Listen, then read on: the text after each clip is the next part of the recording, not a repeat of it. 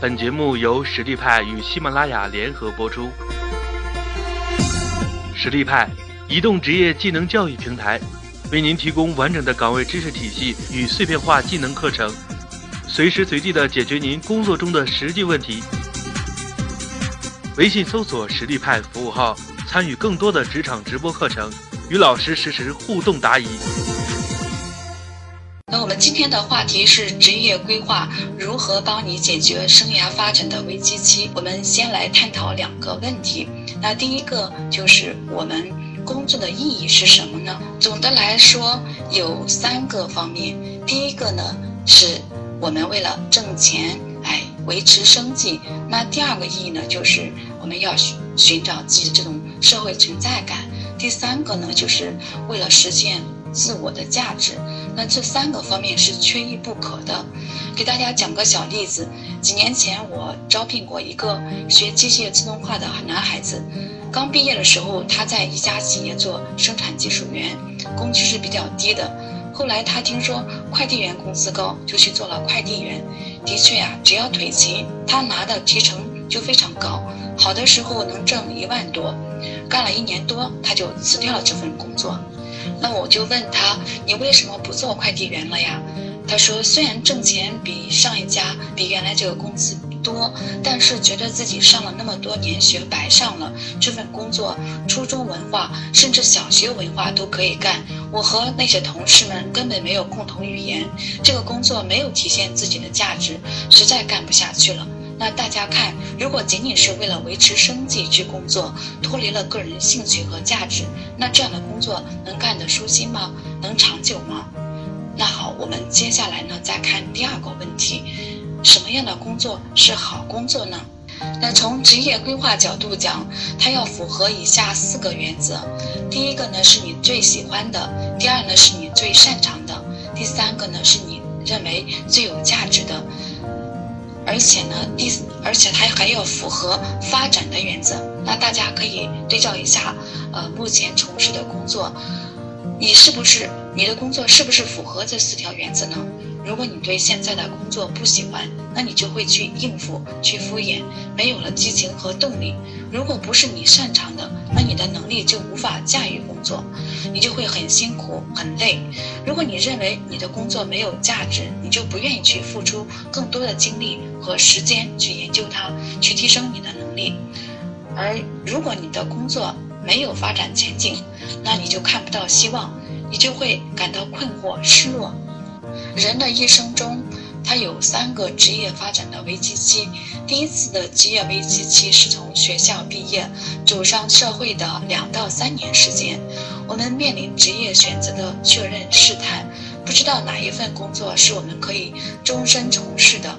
那第二个职业发展危机期是在稳定职业后十年左右的时间，大概是三十五到四十岁左右，我们的晋升会受到挫折。进入职业的倦怠期，那第三个职业危机期就是我们退休前即将退出岗位的丧失期。这个时候的问题是，我们是继续工作发挥余热，还是完全退出工作享受退休的生活呢？主要在这个纠结点上。那今天呢，我重点讲第一个职业危机期。我们先来看一下职业规划到底是什么东西，我们了解一下它的概念。职业规划是对职业生涯乃至人生进行持续的、系统的计划的过程。那一份完整的职业规划，它包括三部分：职业定位、目标设定和通道设计。那职业规划的主要内容就包括工作、学习、休闲、爱与家庭四个部分，其表现为这种学业规划、职业规划、休闲规划。爱的规划这四部分，所以呢，职业规划不仅仅是用来选工作的，它也包含对人一生的规划。另外呢，职业规划也并非是一次就定终身的。我们的职业定位，它会随着自身条件、外界环境的变化而改变。比如说，因为产业升级、宏观调控等因素，某个职业可能会消亡。那这个时候，我们就要做出相应的职业规划的调整。但是总的来说，大部分人的职业规划、职业定位是稳定的，有的呢会持续十几年，几十年，甚至一生。美国研究职业规划非常著名的学者舒伯对人的生命发展过程提出了成长、探索、确立、维持、衰退为中心的五个阶段，称为大循环。大家看一下这张图，关于这五个阶段呢，我今天重点讲第二和第三个阶段。第二个阶段哈，来看一下这个第二个阶段。首先来看这个探索期，也就是十五。到二十四岁，它分为啊三个小的阶段，一个是暂定期，十五到十七岁；第二个是转移期，十八到二十一岁；第三个时期是试行期，二十二到二十四岁。探索期呢包含五个课题，第一个呢是能力与才能的进一步成长，第二个呢是学习计划的这种选择。个人在能够自主的制定学习成长规划，并逐步的实施。那第三个呢，就是个人独立性的发展。第四个课题就是独立的选择适合自己的专业工作。那第五个呢，就是有关专业技能的发展。就这么五个课题。那在这个阶段，对人的一生有至关重要的影响。一是学习方向。教育机会的选择，二是职业方向的选择，很大程度上，探索阶段的发展情况，直接决定一个人职业生涯的起点有多高。我们在工作几年甚至多年以后发生的迷茫问题，大部分是因为在这个阶段没有进行有效的职业探索导致的。我们今天就重点讲职业探索阶段的试行期。主要的课题是如何找到适合自己的工作，以及怎样发展你的专业技能。舒伯的生涯发展理论告诉我们，我们每个时期的职业发展课题要按时间节点去解决。当一个阶段的任务没有完成，它会影响下个阶段任务的完成。所以在这个阶段，我们是。还是非常年轻的，完全可以找到适合自己的工作，并逐渐的提升自己的技能，逐步稳定一项工作。我们也可以变通的理解下，那你在探索阶段，如果想达到确立阶段的薪资水平和福利待遇待遇，那也是。相当的不现实的，那理想和现实总是有一定的差距的。那我们在做职业选择的时候，就要衡量一下自己的价值是怎么样的。在这里呢，我给大家介绍一个衡量个人价值的好工具——向阳的职业规划模型。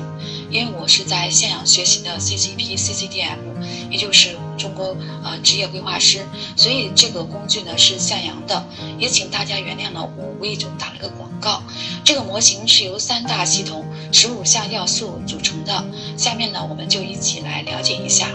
我们先来看第一系统，叫职业取向系统，是我们内心在职业以及生活方式的倾向、有兴趣性。呃，性格、兴趣、价值观啊，需要、使命五个要素。那我们今天重点讲前三个要素，在没有太多外在限制的情况下，是我们进行职业定位时优先考虑的系统。这个系统的第一个要素是性格，因为不同的职业有不同的职业环境。如果自己的性格比较符合这个职业，工作起来可能会适应的快一点，也会比较开心一点。相反的话呢，工作适应起来就可能比较困难，工作满意度也会打折扣的。也许有朋友会疑惑，选什么样的职业和性格有性格有关系吗？是的，请大家想一下，你为什么对现在的工作感到厌烦？是不是因为你的工作和性格类型不匹配呢？如果一个人做事情比较随性，喜欢生活中充满充满了变化，你让他去做数据分析员，整天对着一大堆的数据报表，你说他能开心吗？那如果一个人喜欢按部就班、做事有计划、有条理的去干工作，那你如果让他去干汪涵的工作，应对各种突发的事件，那他能承受？他得承受多大的心理压力呀？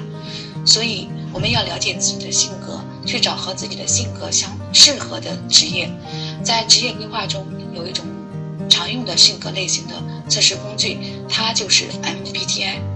MBTI 是有四个维度，第一个维度根据能量交换方式不同，看个人把注意力集中在哪个方面。将性格分为外向型偏好 E 和内向型的偏好 I。用简单的方法区分，就是郁闷的时候，你是喜欢出去和朋友聊天，还是喜欢安静的待在家里看书？如果是前者，你的性格偏好倾向于 E；如果是后者，你的性格偏好倾向于 I。那第二个维度，根据信息获取方式不同，看个人获取信息、认识世界的方式，将性格可以分为实感型的偏好 S，直觉型偏好 N。实感型的人，他比较注重通过五官听到的、看到的、闻到的，啊，尝到的，实实在在有形的事实和信息。那关心的是是什么？而直觉型的人注重第六感。弦外之音，可以根据零星的信息、事实分析事情的发展趋势，更关心的是这个事情可能是什么样的。那第三个维度，根据人们做决策的方式不同，分为思考型的偏好 T 和情感型的偏好 F。思考型的人注重逻辑思维，又能客观地分析前因后果；而情感型偏好的人呢，往往是以人为中心的，他是以价值为依据。这并不代表说思考型的人他就是理性的，而情感型的人他就是感性的，因为两类型的人他都有理性和感性的成分，这主要是呢他们做决定的这个主要的依据依据是不同的。我们再来看第四个维度，它根据人们生活方式的不同，分为判断型的 J 和认知型的 P。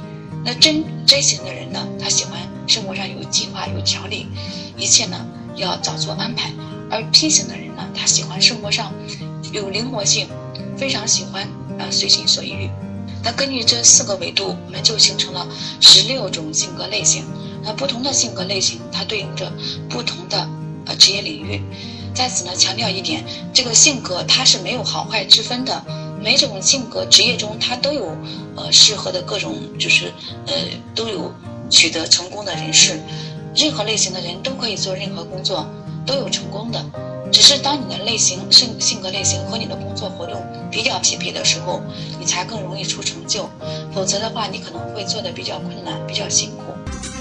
微信搜索“实力派”服务号，参与更多的职场直播课程，与老师实时互动答疑。